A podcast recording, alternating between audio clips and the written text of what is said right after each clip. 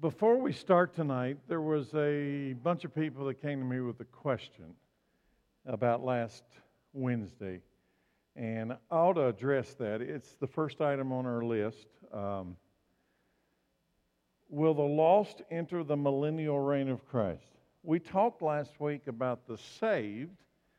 What happens if you come to Christ during the tribulation and the Antichrist doesn't kill you? You escape and you're alive and you haven't died and you weren't raptured, that means you're still in the flesh, right? And if you're still in the flesh and you weren't, haven't died and you weren't raptured, you're in the flesh. Jesus comes, stands on the Mount of Olives, he kills the Antichrist. We start the millennial kingdom. Those people are alive. We believe those are the ones who are having children, who are having children during the thousand year reign of Christ. The question became will there be any of the lost go into the millennium. I want you to think. When Jesus comes, what, what is the gap between the tribulation and the millennium? What changes from the tribulation to the millennium? Jesus stands on the earth. What does it say about when he comes? He comes with the sword in his mouth. To do what? To strike down the nations, to make war. Against who? Well, it says he kills the Antichrist with his glorious splendor as his rival. He also makes war against the nations. So, my assumption, based upon Revelation, is that when he comes to kill the Antichrist to make war against the nations, the lost will be destroyed. They will enter the place of the dead. They will wait in the place of the dead until the second resurrection. So, to answer the question, will the lost enter the millennial reign of Christ? Those who are on the earth, alive in human bodies, not resurrected bodies, will they enter the millennial? I don't think so. I think they'll die when Jesus returns. I think they will be casualties of the war because read, he comes on a white horse, a sword is out of his mouth, he comes to make war against the nations against the people who have joined the Antichrist in the rebellion against God. So that was a bunch, a bunch, a bunch of questions came in. So I thought I'd deal with that. Let's pray. Father, thank you for your word. Thank you for um, the revealing that has told us what the future holds. I pray tonight, as I prayed each week, that you would open our minds to understand the scriptures. By knowing the Word, we can know the Son. By knowing the Son, we can know the Father. By knowing the Father, we can have eternal life. We pray thanksgiving in Jesus' name. Amen. I've spent the last 10 weeks teaching this series about Revelation so that we could know the future plan of God.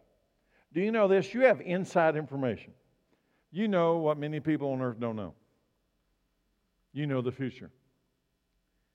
You cannot talk about the revelation without also revealing hell. It's impossible.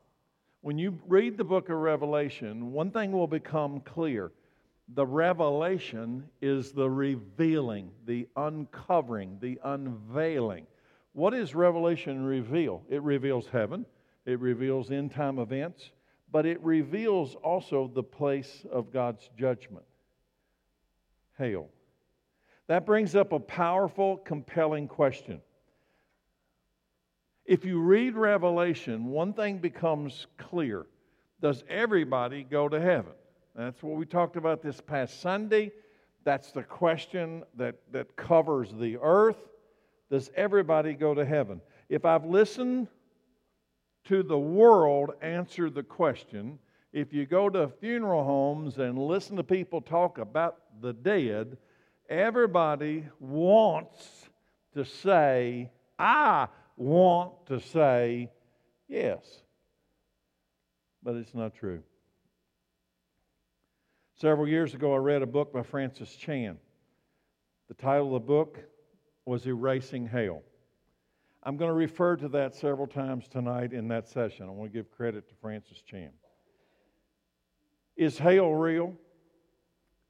Would a loving God send someone to hell to suffer eternally? isn't it more likely that unbelievers would just cease to exist? Now, I'm going to use some logic here, okay, because it, it actually opens up the door for the truth. Isn't it more reasonable that unbelievers would just cease to exist? Wouldn't that be bad enough? Wouldn't it be bad enough to tell you that one day, if you reject Christ, you will lose consciousness and fade into nothingness? Isn't that bad enough? Now, that's bad. That's bad enough. But you wouldn't be hurting. You wouldn't be in pain. You wouldn't be in anguish. You wouldn't have memories of past, present, future. You wouldn't be experiencing self, right? Maybe people in hell will suffer for a while. Here's another idea. Maybe they'll suffer for a while, depending upon how terrible they were on the earth. Adolf Hitler, he's going to have a whole lot of suffering, but this one guy who really was a pretty good guy, he just never believed Jesus was real, he'll just get a little bit of suffering. Is that it? And then, and then after a little bit of suffering, that one guy, he just ceases to exist. And Adolf Hitler, oh, well, he'll, he'll, he'll suffer in some kind of a body for 10,000 years, and then poof, he ceases to exist. Maybe people in hell, after suffering, will get a chance to repent. Uh oh. Maybe. This is, I'm going somewhere with this. Some people like the idea that that after Adolf Hitler spends 10,000 years in hell, he'll finally get it.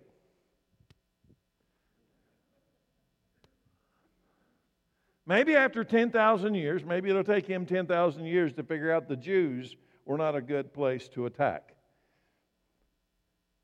And he'll turn to God and repent of his sins and receive forgiveness and end up transferred to heaven.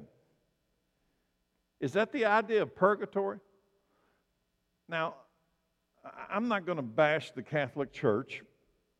That's never my plan. I'll, I'll let God deal with the details. But, but there is much of an idea uh, internationally of the idea of purgatory, that, that hell ends up being a place to where you can change your mind. That given the right conditions, you can change your mind. Or if you go to purgatory, somebody on this side, still alive, can do something to get you out of jail. That maybe they can pray you out of jail, or pay you out of jail, or make a gift to the church and get you out of jail. You see, there's a whole lot of ideas. That's what I'm trying to display. There's a whole lot of ideas about this place called hell. Or maybe it's really just as bad as you've been taught forever existence. And I use the word existence, and I use that word carefully. Maybe it's as bad as you've been taught.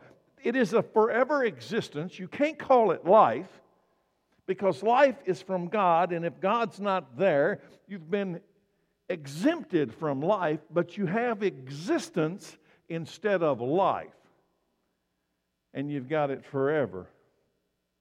A forever conscious, existence of suffering and anguish in darkness and the absence of God. Maybe it's really that bad.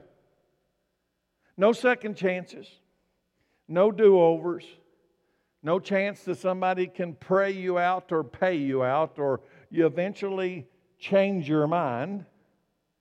No punishment that leads to non existence, no punishment that leads to unconscious, fade to black nothingness. I could make this a very short class tonight, but you know me, I can't do it. We could just stop here and say, why test any of the above? Why don't you just come to Jesus and you won't have to deal with any of that stuff? Instead, I want to look at the Word of God. I want to learn what He says about this place called hell. David Jeremiah writes this in his study. He analyzed scriptures and said Jesus spoke three words about hell for every one word he spoke about heaven. I want you to let that sink in while. Three words for hell for every one word he talked about heaven. A three to one ratio. And yet, you know what? I meet people who say they believe in Jesus, but they don't believe in hell. Would that make any logical sense to you? I toured the Ark Encounter. I had a picture of it last week, and I, I missed my last page. I got so excited. And When I went to the Ark encounter, there was a picture hanging on the wall, and here's what it said there's a serpent wrapped around the, the picture with his serpent head sticking out, and these words are coming from the serpent. If I can convince you that the flood was not real, then I can convince you that heaven and hell are not real. Well, why? Why would, why would somebody say that? Because what was the flood? Uh, don't say water. But what was the flood? It's God's judgment. He consigned the earth to life or death. Done. End. You, you lived or you died. God came and He decreed a judgment. He declared it. He gave a warning to the righteous. He gave, listen, He gave a revelation to the righteous. He comes to Noah and reveals in advance what's going to happen in the future. And Noah believed him and prepared for that which was coming.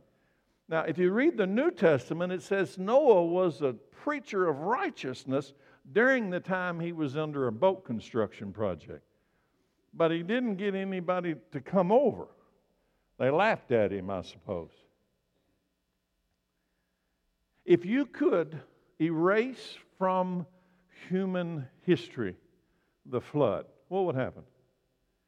You would deny that God judges permanently the earth. We already have a test example. God judged the earth. It was total, it was complete. Eight people survived. So, if you could convince people that the flood wasn't real or it's a cartoon and a joke of a bunch of silly minded Christians, you could pretty much then take that basis and say, this whole judgment of heaven and hell, it's as goofy as the flood.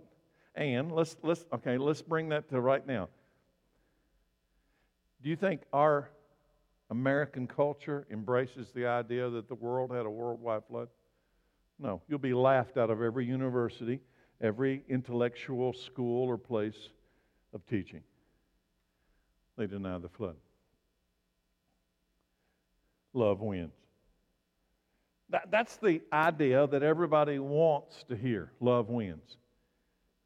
A few years back, a very popular Christian preacher named Rob Bell, and I say very popular because I read a lot of his stuff. When I first came to Nineveh uh, 18 years ago, I, I, read quite a few of his books. I even had, he had some um, DVDs that I actually used in some small group teaching. Uh, they were a little edgy for me, but he would sometimes make pretty good points, and I, I used them. And he wrote a book called Love Wins, in which he comes to the conclusion, a very strange conclusion about hell. By the way, this isn't a new idea, this idea that Rob Bell came out with in that book. And the reason it made such an impact is Rob Bell had moved into the pretty visible, he was, he was one of these um, fancy preachers. He had a lot of notoriety. He was on TV. He was one of the emerging church people. Everybody was saying, wow, isn't he cool? His church is full of people. But then when you examine his teaching, what he really was teaching was universalism. It was just disguised as Christianity. And then uh, recently, and I've shared this a couple times, um, since Billy Graham died, XM Radio put a lot of his sermons on there for quite a bit of time. And I just had a chance, I'm in the car a lot, listened to a lot of sermons, and, and Billy Graham talked over and over and over and over about this universalism. And you know, I, I just never really put together that that was such a big deal in Billy Graham's messages about universalism. Well, years later, Rob Bell writes this book, Love Wins, and here's what he writes. At the heart of this perspective is the belief that given enough time in hell, everybody will turn to God and find themselves in the joy and peace of God's presence. The love of God will melt every hard heart While, while you're in hell, listen, listen, that, that's while you're in hell, the love of God will melt every hard heart, and even the most depraved sinners, Adolf Hitler, will eventually give up their resistance and turn to God. You know, the problem with Rob Bell's idea is it was Rob Bell's idea, it was not God. And I'm going to tell you, it cost Rob Bell dearly because I applaud much of the church leadership around the country that probably, like me, had read his books and watched his videos suddenly said, Uh uh-uh, uh, Rob Bell, uh uh-uh, uh, uh-uh. That's heresy. You're out. You're out. And, buddy, he took a hard fall. He is no longer a very popular preacher. Nowhere in the Bible does it mention anyone having a second chance after death to turn to Jesus. I want everybody to understand what I just said. Nowhere in the Bible does it mention anybody ever having a second chance after their death, after they face God, to have a second chance, to get a do over. It's not in there. Let's look at the teachings of Jesus from the Gospel of Luke. What are we looking for? We're wanting to know what God says about heaven and hell. Luke 13. Jesus went through the towns and villages teaching as he went, always pressing on toward Jerusalem. So somebody asked him, Lord, will only a few be saved? What a great question, if you could handle the answer. Will only a few be saved? He, Jesus, replied, Work hard to enter the narrow door to God's kingdom. For many will try to enter, but they will fail. Many, listen, will fail. Fail what? To enter the narrow door. Now he's answering a question Will only a few be saved? Verse 25. When the master of the house has locked the door, it will be too late. So you got it. What, what do I learn? You better get in before the door closes, right? When the door is locked, when the master locks the door, it's too late. You will stand outside knocking and pleading, Lord, open the door for us. But he will reply, I don't know you. I don't know where you come from. Then you will say, But we ate with you and we taught in our and you taught in our streets. And he will reply, I tell you, I don't know who you are. I don't know you or where you come from. Get away from me, all you who do evil. There will be what? What's outside the door? What's outside the door? There's going to be weeping outside the door. There's going to be gnashing of teeth outside the door. For you, while you're outside the door, while I read this next part, I want you to go back to the rich man and Lazarus. There's a great gulf, and the rich man is shouting to Abraham across the chasm. Now, let me read this.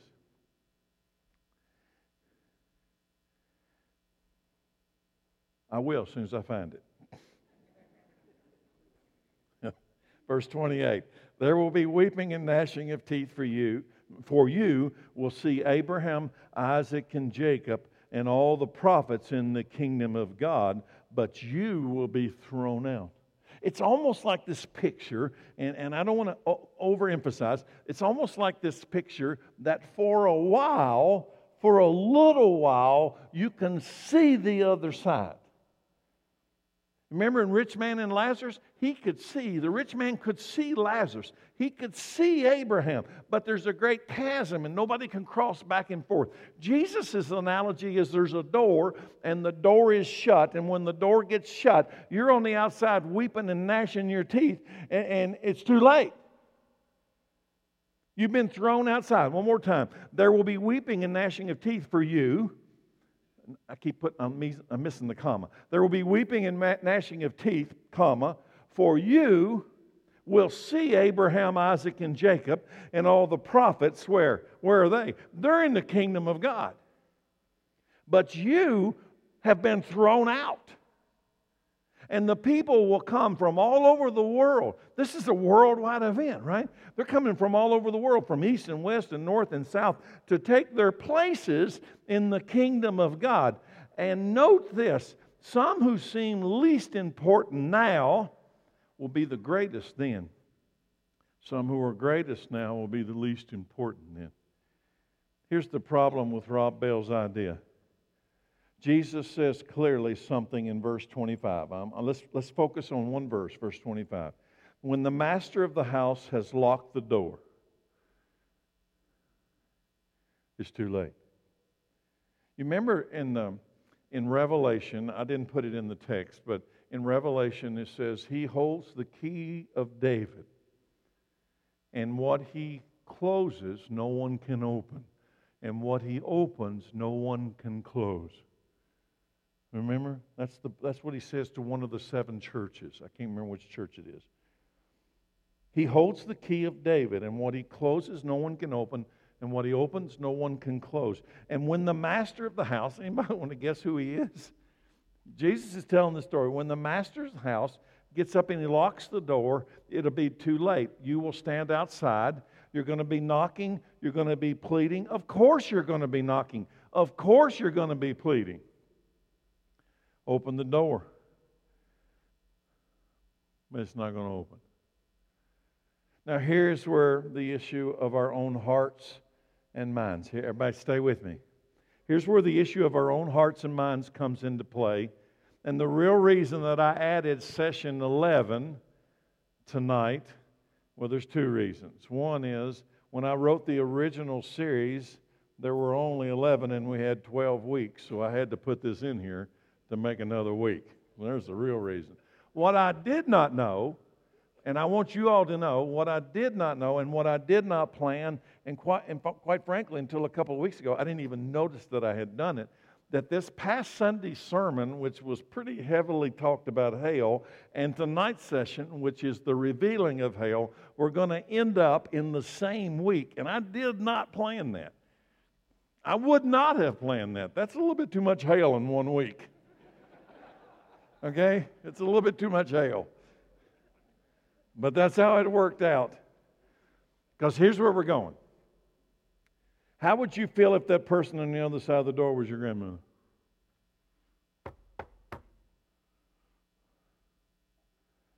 When the master of the house gets up and closes the door, it's too late.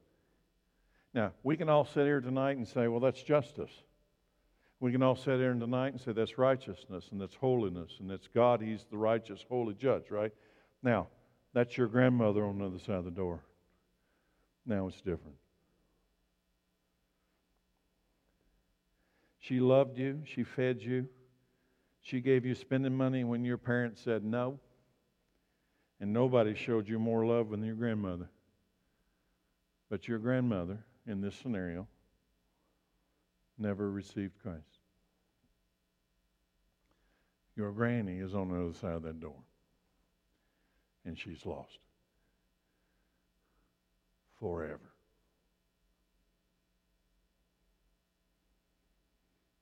Now, how do you feel about God and that locked door? Kind of changes things, doesn't it? Would you like for God to give Grandma another chance? Would you? Of course you would, and so would I. The problem is, I'm not God, and neither are you. You see, I look at that and think, man, Grandma ought to get one more shot at this. But see, Grandma, you see, I, I didn't sacrifice my son for Grandma. God did. I didn't. So my perspective and his perspective is going to be totally different. I didn't kill my only son so that grandma would have an opportunity to receive the forgiveness of sins, but God did. I think he's going to look at this a little different than I do. Don't you? You and I must come to grips with this one issue before we can move on tonight. Go down to Isaiah 55. Fundamental verse in the scripture. God says to Isaiah, He says to us, My thoughts are nothing like your thoughts, says the Lord. And my ways are far beyond anything you can imagine. For just as the heavens are higher than the earth, so my ways are higher than your ways, and my thoughts are higher than your thoughts. So when you and I look at grandma on the other side of the door and we think she ought to get a second chance, God doesn't think like we think. He will never think like we think. How could a finite being, and that is us, corrupted by sin, how can we contemplate the absolute holiness and absolute righteousness and love of God? How, how can I? I'm this little bitty creature down on this earth, and He is this all powerful creator of the universe. And how can I assume that He thinks like me or I can think like Him? And, and God, you ought to open that door for grandma. Much less tell him he might be wrong on this whole hell thing. Do you know what would be good counsel right now on this subject? Fear God. I have noticed in recent years, even here at Nineveh, that some people don't like it when I say those words. I had a couple people confront me after a sermon where I talked about that. Fear God. I'm giving you some counsel tonight. Fear God. In Luke 12, verse 4, Jesus says, Dear friends, don't be afraid of those who want to kill your body. They cannot do any more to you after that. But I'll tell you whom you should fear. I'll tell you whom to fear. Fear God, who has the power to kill you. That'd be bad enough. To kill you and then throw you into hell. Yes, he's the one to fear. Given the choice to listen to Rob Bell or the false religion of universalism or listen to Jesus on this issue of hell, I'm going to listen to Jesus. Let me summarize what Jesus says about hell. Now, right now, I'm going to get deep into some scripture. They're all on your sheets. And I want you to look at what, don't, do not let the world tell you about hell. Do not let Hollywood tell you about hell. Do not let the world tell you about who's going to go, who's not going to go, and if you get another chance after you get in there. Do not listen to anybody else. Jesus knows. And it's not complicated. What I'm about to read to you, everybody in here can understand it. Let's start with Matthew 25 31. Jesus himself says, But when the Son of Man comes in his glory and all the angels with him, when is that? He's coming in his glory. This is when he's coming to reign. Then he will set upon his glorious throne. Is that in Jerusalem? He will set upon his glorious throne, and all the nations, who are they? The nations, they will be gathered in his presence and he will separate the people as a shepherd separates the sheep and the goats. Some of the nations had followed the Antichrist, and some of the nations had rejected the Antichrist and refused to bow to the idol and accepted Christ. Let me say it again. He will sit upon his glorious throne, and all the nations will be gathered in his presence and he will separate the people as the shepherd separates the sheep from the goats. And he will place the sheep at his right hand and the goats at his left. Now go down to verse 41. And then the king will turn to those on his left. Now, who are they? These are the goats that he has cut out from the herd of sheep. And he will say to the goats, to the lost, Away with you. Why? you're cursed. Don't read over the word. Away from me, you cursed ones. What's the curse? This is not new. This is old.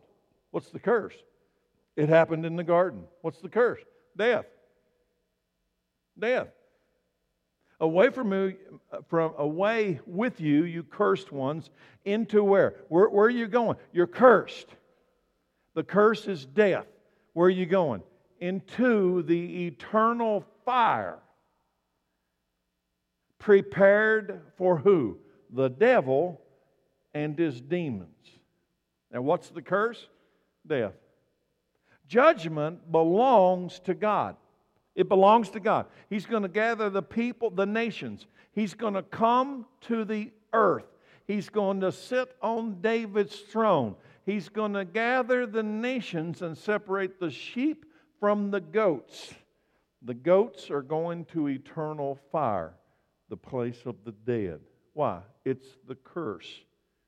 Where did the curse come from? Sin. So, what is the difference between a sheep and a goat? The sheep sinned, but they were forgiven. So their sin is removed. You're a sheep. The goats sinned, but they never got their sins removed. So they're still a goat. They're still in sin. And sin equals death. It's not complicated. You got to get your sins forgiven. Last week we talked about what? If you die in your sins, it's over, right? It's over. Judgment belongs to God. Look at this one, verse Matthew 5 21. Jesus again says, You have heard that our ancestors were told, You must not murder. If you commit murder, you are subject to what? If you murder, the, the law said, Don't do it. What happens if you do? If you do it, you're going to be judged. You're subject to a judgment. But Jesus says, But I say, if you are even angry with someone, you're what? He's elevating the law. If you're even angry with someone, you're subject to judgment. If you call someone an idiot, oh, if you call someone an idiot, you are in danger of being brought before the court. And if you curse someone, you are in danger of what? These are Jesus' words. You're in danger of the fires of hell. He's bringing this out. Remember, there's a three to one ratio about Jesus talking about hell over heaven. Three to one ratio, three times more. Judgment belongs to God. Here's the thing we're not up for the task. The whole idea of calling someone an idiot, the reference of that, don't get hung up on the word idiot. The reference of that is if you think you have the qualifications to determine someone's eternal outcome. You're not qualified for that. I'm not qualified for that. Don't, that belongs to God. Judgment belongs to God. I assure you, He knows the idiots. He knows them. You can fake me out, but no one's going to fake him out. Number two, hell is described in imagery of fire and darkness. It almost sounds impossible, doesn't it? Because every time I'm around fire, there's light. Fire is light. God seems to have the ability to make fire without light. Hell has the imagery of fire without any light, where people in the fire, people in the darkness lament. That's weeping. They are suffering. They're in anguish. Don't let the world tell you. Here's what he says Matthew 13. Here's another story Jesus told the kingdom of heaven Notice what he's talking about. The kingdom of heaven is like a farmer who planted good seed in his field. But that night, as the workers slept, his enemy, well, his enemy, you know who he is? Satan. His enemy came and planted weeds among the wheat. Then the enemy slipped, slipped away. When the crop began to grow and produce grain, the weeds also grew. The farmers workers went to him and said, Sir, the field where you planted that good seed is now full of weeds. Where did they come from? An enemy has done this, the farmer exclaimed. Should we pull out the weeds? They asked. No. Right now, pause, pause. On the earth, we got weeds and we got wheat. We got sheep and we got goats. These people are saying, Lord, should we pull out the weeds? His answer, no. Why? Why? Verse 29. No. You'll uproot the wheat if you do. Let both grow together. Right now, that's we're, we're, this is happening right now. The weeds and the wheat are growing together. Let them both grow together until the harvest. Anybody want to guess when the harvest is? Then I will tell the harvesters to sort out the weeds, sort out the weeds, separate the sheep and the goats. I will tell the harvesters to short, sort out the weeds, tie the weeds in bundles, and burn them, and put the wheat in the barn. Now, if you read that and you're still not getting it, you're thinking, oh no, why don't he just talk plain? Why's he got to do wheat and weeds? Why don't he just say it? Huh? Just say it. Then let's jump down. Jump down to verse 36. All right, here we go. He's going to explain it. Then leaving the crowds outside. Okay, he, he's, he's told the crowd about wheats and wheat and weeds.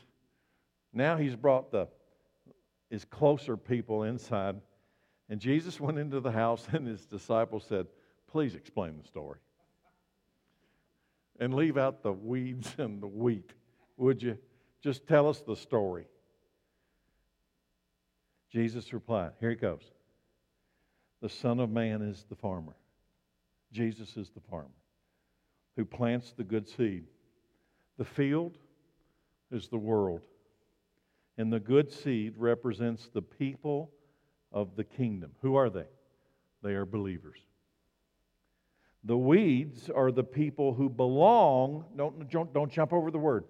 The weeds are the people who belong to the evil one. Everybody in this room, everybody on earth belongs to some power. The enemy who planted the weeds among the wheat is the devil. The harvest is the end of the world, and the harvesters are the angels. Just as the weeds are sorted out and burned in the fire, so it will be at the end of the world. Are we talking about weeds and wheat? Uh-uh, we're talking about people. 41. The Son of Man will send his angels, and they will remove from his kingdom. When will it be his kingdom? when he stands here. Anybody seeing Revelation unfolding? Because I am. He will remove from his kingdom. He has just killed the Antichrist upon his arrival. The Antichrist had reigned on the earth for seven years. He will remove from his kingdom everything that causes sin and who does evil. So if you're wondering, do the lost who are in physical bodies make it into the millennium? That verse says no. Right? He will remove everything from his kingdom that causes sin and all who do evil. And the angels will throw them into the fiery furnace where there will be weeping and gnashing of teeth. And then the righteous will shine like the sun in their Father's kingdom, and anyone with ears to hear should listen and understand. Is that complicated? See, I don't think it is. I don't think it's complicated. Now, if you just stayed up in the weeds and the wheat part, maybe, okay, it's a little harder. But that part right there, that's not complicated, is it? That's not complicated. Matthew 18. Here we go again. What sorrow awaits? Jesus says this What sorrow awaits the world because it tempts people to sin. Temptations are inevitable, but what sorrow awaits the person who does the tempting? So let's answer the question What is the sorrow that awaits the person who does the tempting? So let me say something. Let me pause for a moment because I want you to get this. You see, I have people who, all the time, all the time, who, who I've confronted about a sin say, It's my life, I'll do what I want to, it doesn't affect anybody else. And I say, You're wrong. Your sin affects other people, your life choices affect other people. Your life choices may be actually causing somebody else to sin. Your life choices. This is where I take a strong position on drinking. Listen, some of y'all aren't going to like it. Get over it. Here's the strong position. If I were to maybe drink, I do not drink. I choose not to drink. I don't want to drink. I'm not thirsty. I'm totally satisfied. All right? If I was thirsty, maybe I'd drink. I'm not thirsty. I have no desire to drink alcohol. I don't need anything to numb me. I kind of like being cognizant. At 61, I need all the cognizant I can get. Okay? I don't drink. And you might say, well, you know what? There's freedom for me in Christ to drink. To that, I probably would say, yeah, there is. But when you drink, you might be the one who causes that other person to become a drunkard. And you will be held accountable. See, this whole idea that it's just me, that's the illusion. It's not just you.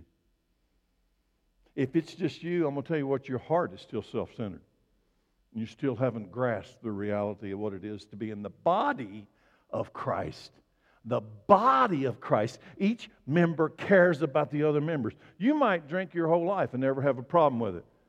But somebody might watch you drink and become a drunkard because they can't handle it. It does matter. Now, let me read it again. What sorrow awaits the world because it tempts people to sin. You know what? Maybe you, you'd come to me, because listen, I've had this conversation. Say, well, drinking's not a sin. Being a drunkard is a sin. You drank, and maybe it wasn't a sin, because you could control it. But that guy who saw you drinking, he became a drunkard. You took him into drunkenness because he saw you as a believer and said, Well, it's okay because he did it. Let me ask you a question. You doubt what I'm saying? Y'all go down to Applebee's this weekend and I'm up to the bar chugging down beers. What are you going to think? Now, why is it any different that you would look at me different than anybody else in this room? There's no difference. If some of y'all see me chugging down beers in there, hit me in the head with a hammer. It's not going to happen. What sorrow awaits the person who does the tempting. So if your hand or foot causes you to sin, I'm dealing with a family right now in this church that is devastated by alcoholism. This is not some abstract issue with me. I am trying to drag a guy out of the ditch this very day. This is not a sideline in the church. This is real. If your hand causes you to sin, cut it off. Are you thirsty?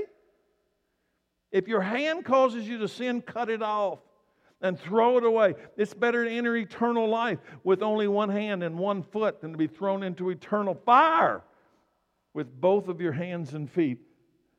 What is the context of that? The, the cut it off. What is the context? That you have tempted somebody else to sin. Your life. And if your eye causes you to sin, gouge it out and throw it, throw it away. It's better to eternal, enter eternal life with only one eye than to have two eyes and be thrown into the fires of hell. Number three, hell. Is it a place of annihilation or is it a never ending punishment? How long will hell last? There is some debate on this one. I touched on it last week. I'll do it again tonight. Jesus makes this very clear for Satan and his demons. This is not questionable, okay? Matthew 25 41. Then the king will turn to those on his left and say, Away with you, you cursed ones, into eternal fire. Who is the eternal fire originally prepared for? It's not people. The eternal fire is prepared for the devil and his demons, not people. Well, why are people going there? Because the people belong to Satan, and who you belong to is who you'll follow in eternity. Belong to Jesus? You're going to follow Jesus into eternity. You belong to Satan? You'll follow him into eternity. Hell was created for Satan and the demons, but those who belong to him are going to get what he gets. But it was created for him. Here's what I want you to get out of that it's called eternal fire for Satan and the demons. So, for Satan and the demons, they're not going to get any rest. They're not, it's never going to end. A billion, billion, billion, billion years from now, they're still going to be an eternal fire. Is the eternal nature and condition of hell only for Satan and the demons? Here's the question. I'm going to read a scripture that specifically refers to people. That one I just read refers to Satan and the demons. What about people? Is it eternal in its nature? Matthew 25. They will reply, Lord, when did we ever see you hungry or thirsty or a stranger or naked or sick or in prison and not help you? And he will answer, I tell you the truth. When you refused to help the least of these, my brothers and sisters, you were refusing to help me. And they will go, they, we're talking about people here, right? We're not talking about Satan and his demons. We're talking about people. And they will go away into eternal punishment, but the righteous will go to eternal life. He is equating eternal punishment on the same level as eternal life, which means they last forever. Punishment. Now, somebody, because I've had somebody do this, somebody would look at me and say eternal punishment doesn't necessarily mean that they're forever conscious. That the separation of God Himself from God Himself would be punishment enough. To which I would think, say, good try. But it doesn't necessarily mean that. Now, I'm going to tell you, and I mentioned this before, there are some that believe that this eternal punishment is only for Satan and the demons, not for mankind. Those who believe that tend to believe that punishment and time, listen carefully, will be dependent upon how you lived your life, and then death or unconscious non existence will eventually come. Let, let, me break that down. Some people believe, and they can take scripture and show you, Dr. David Reagan's one of these guys. In fact, his last issue of Lamplighter, he devotes an entire section to this. And it's not his opinion, he uses scripture. So he has some position on it. In that, he believes, and he uses scripture to document, that if a person is lost, God assigns them to the lake of burning sulfur there is no getting out. You, you don't get out. You don't get another chance to get to heaven. All that's crazy. But the question is as, as heaven moves into eternity, as, as, as believers move into eternity, think about eternity. That's forever. It's millions and millions of years. It's, it never stops. Is it possible that God's judgment for the lost is dependent upon their length of consciousness in the lake of fire. He believes, David Reagan believes, it's based upon his judgment that Adolf Hitler, you get 10,000 years. This, this other person, you get 1,000 years. I don't know. I don't know. He makes a good argument. Um, I'll just say, you know what? I don't know. I'm going to keep it simple. It looks like it's eternal to me. And either way, either way, either way, either way, listen, if that brings you any solace today, you're the dumbest person I have ever met. You know, uh, and I don't, that's the kindest way I can put it. If, that, if you find some comfort in the idea that it's only going to be a thousand years, really? What it ought to do, either way, the whole concept of lake and burning sulfur and a door that shuts that can't get open and weeping and gnashing of teeth and darkness, that ought to make you fear and tremble and fall on your face before God. That's what it ought to do. Not, not go, oh, looks like it's only a thousand years. So, what shall we do? Here's where I'm going tonight. Hell has been revealed. Nobody has to guess. The revelation has revealed heaven, the revelation has revealed hell. The revelation has revealed all the events that lead up to both. They're in there. It's in there. It's all in there. So, what should we do? What should we do? Because ultimately, that's where we got to get, right? Acts 17. God overlooked people's ignorance about these things in earlier times, but now He commands everyone to repent of their sins and turn to Him. For He has set a day for judging the world. He set one in time of Noah, and guess what? He got another one. It's on his calendar.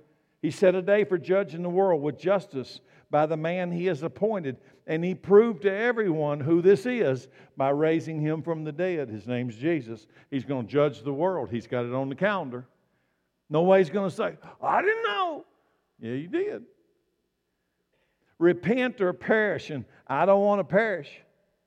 The revelation has revealed hell.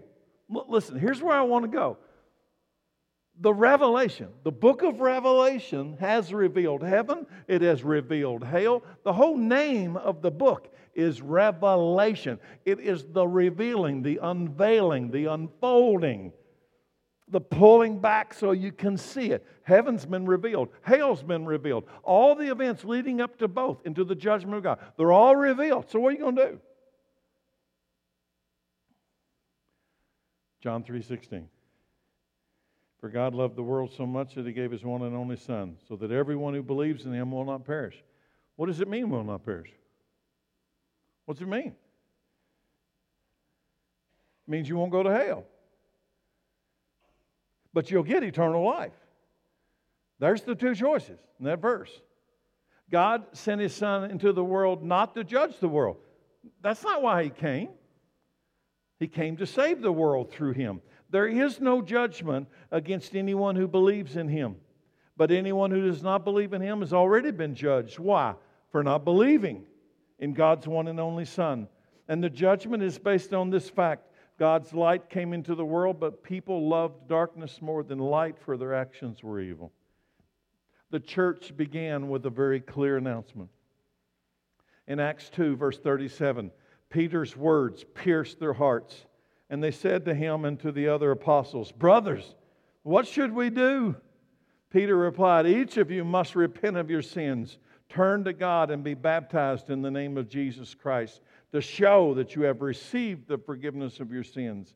Then you will receive the gift of the Holy Spirit. The promise is to you and to your children and even to the Gentiles, all who have been called by the Lord our God. Then Peter continued preaching for a long time. You go, Peter, for a long time, strongly urging all his listeners what? Save yourself from this crooked generation. Save yourself from what? The curse, death. I close tonight with one of the scariest passages in the Bible about hell. I tremble when I read these verses. Matthew 7 21. Jesus says, Not everyone who calls out to me, Lord, Lord, will enter the kingdom of heaven. Only those who actually do the will of my Father in heaven will enter.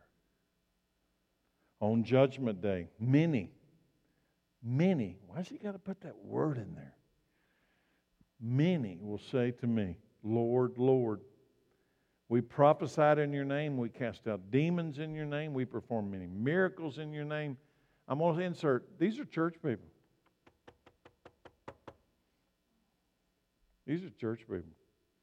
These are church people. Non church people will never say those sentences. They will never say, Lord, Lord. They will never say they did this, this, this, this. It's all religious statements about religious things. These are church people. But I will reply, I never knew you. Get away from me, you who break God's laws. Don't try to rationalize it. Just tremble and believe Him. God is almighty and sovereign. He is in charge of all things at all times. If that is true, and I believe it is, then some may rationalize the question. I'm going to turn a corner right now. Why doesn't God save everyone? Why would He send anyone to hell if He is indeed all powerful, He is all loving, He is all sovereign? Then why would anybody go to hell? Human trying to understand the will of God. So here we go. Romans 9. It answers that question. Well, then, you might say, why does God blame people for not responding? Haven't they simply done what He makes them do? If God made me and I'm a sinner, am I not just doing what God made me to do? Right? What's the big argument in the homosexual movement right now? What? It's how God made me. I'm only doing what God made me to do, right? Right? You know, the problem with that logic is that we're all sinners.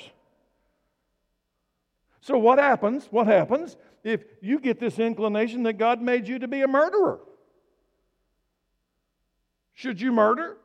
Oh, no, no, no. God made me to be a thief.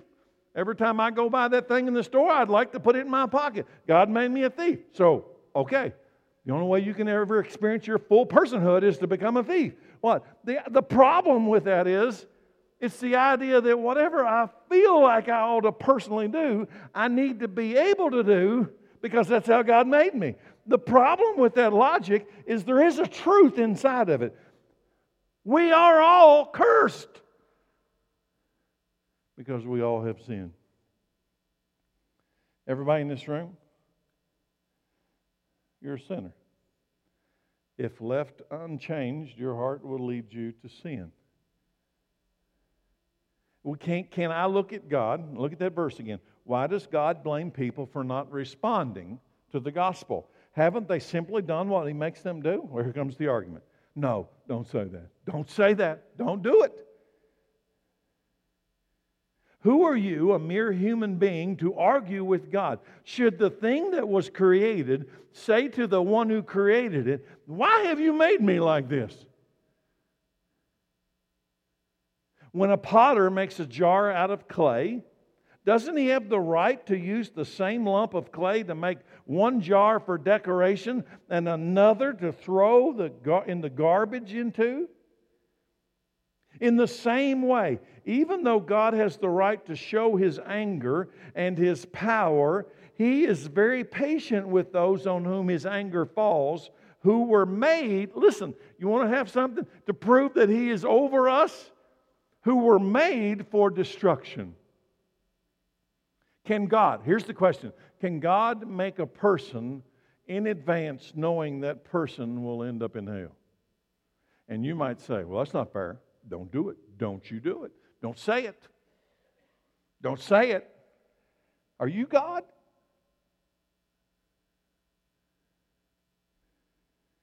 He does this. What? Some people, listen, some people are destined for destruction. They're destined for destruction. God knew before the foundation of the earth. Where does free will come into this? I don't know. I'll ask him when I get there. Some people's destiny is destruction. It's here, it's written. Can he not? In verse 22, read it again. In the same way, even though God has the right to show his anger and his power, he's very patient with those on whom his anger falls, who were made for destruction. He does this, what? To make the riches of his glory shine even brighter on those to whom he shows mercy, whom he has prepared in advance. In advance, he prepared some for glory, in advance, he prepared some for destruction. And we are among those he selected both from the Jews and the Gentiles. What? For the glory. Do you know what his illustration is? a potter and clay. What's clay? It is dust, which is dirt, and water. What are we? What, what, makes up our body? We're, have you noticed that the ingredients of our body are all ingredients of the earth? Evolutionists say that's because we came from the earth. No. We're dust and water formed by God, He breathed life into. Do you think He can do with us? That's clay, right? Dust and water is clay. You can form clay. It's dust and water put together, and you can form it, right? Do you think He has the right to form the dust and the clay that He makes however He wants? I am dust, a piece of clay that God has breathed life into. This piece of dust mixed with water has been invited by his creator, the potter, to become a child of God and enter his eternal kingdom. And I have said, Yes, Lord. Have you? Are you sure? Heaven is real, hell is real, you and I are real. Judgment is real and judgment is coming. Are you ready? Hell has been revealed. Hebrews 3 7.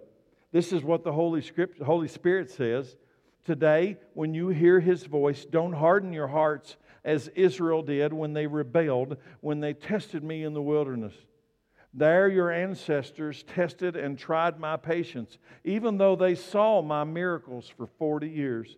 So I, God, was angry with them, and I said, Their hearts always turn away from me. They refuse to do what I tell them. So in my anger, I took an oath. They will never enter my place of rest. And here's his message to the church Be careful then, dear brothers and sisters. Make sure that your own hearts are not evil and unbelieving, turning you away from the living God. You must warn each other every day. What? You must warn each other every day while it is still today, so that none of you will be deceived by sin and hardened, by, hardened against God. For if we are faithful to the end, trusting God just as firmly as when we first believed, we will share in all that belongs to Christ. Remember what it says today when you hear his voice. Don't harden your hearts as Israel did when they rebelled. I'm going to ask you a question, church. What, what if you're not faithful to the end? Can a person lose their salvation? Big theological questions. Can you surrender the salvation which they have once received by faith? Can you receive Christ by faith and then later unreceive Christ? Can you believe and then stop believing? If you were saved by faith, what if you lost your faith? Would you be unsaved? Hebrews 3:14. He says this, "For if we are faithful to the end." Why does he say to the end? Trusting God just as firmly as when we first believed, we will share in all that belongs to Christ. What if you don't? Why would you not repent when sin enters your life? Let me ask some summary questions and I'll close. Every one of these scriptures tonight clearly define repentance of our sins, right?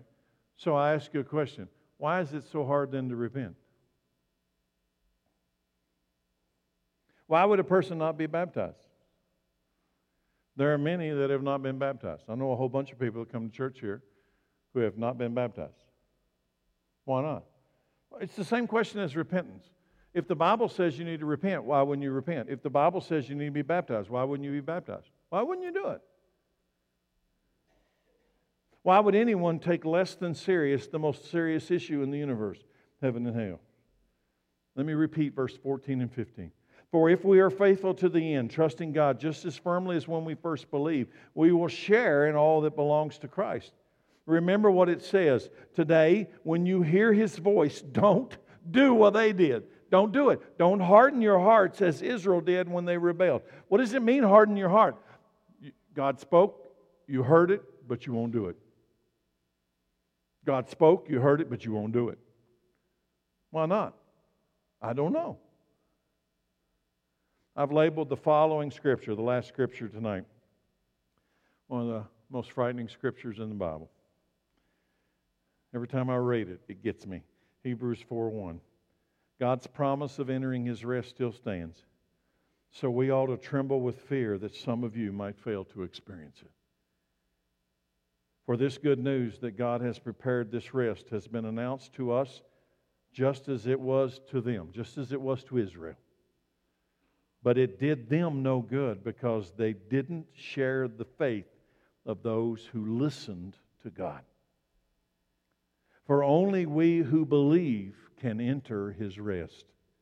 As for the others, God said, In my anger I took an oath. They will never enter my place of rest. Even though this rest has been ready since He made the world, we know it is ready because of the place in the Scripture where it mentions the seventh day. On the seventh day, God rested from all of His work. But in the other passage, God said, They will never enter my place of rest. So God is so God's rest is there for people to enter, but those who first heard this good news failed to enter it because why? Because they disobeyed God. So God set another time. Did you hear that? Somebody say hallelujah. You know what the church age is? God set another time. You're in it right now. So God set another time for entering his rest, and that time is today. Doesn't matter what day you read this, it's still true today. God announced this through David much later in the word in the words already quoted. Today when you hear his voice, don't harden your hearts. The word revelation, which is the translation of a Greek word apocalypsis or apocalypse. When we think of the word apocalypse, we think of something awful or tragic, a cataclysmic end of the world event or something like that. However, the word simply means the uncovering, the unveiling. Tonight, I'm going to tell you this hell has been revealed, heaven has been revealed. All the events leading up to both have been revealed.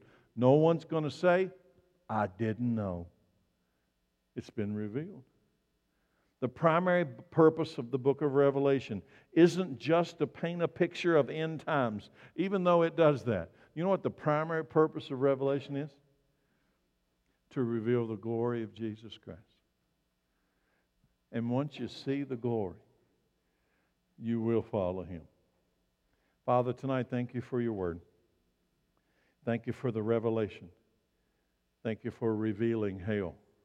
Thank you for revealing heaven. Thank you for revealing the way, the truth, and the life. Thank you for revealing the way to find life, forgiveness of sins, Thank you. In Jesus' name, amen. Thank you all.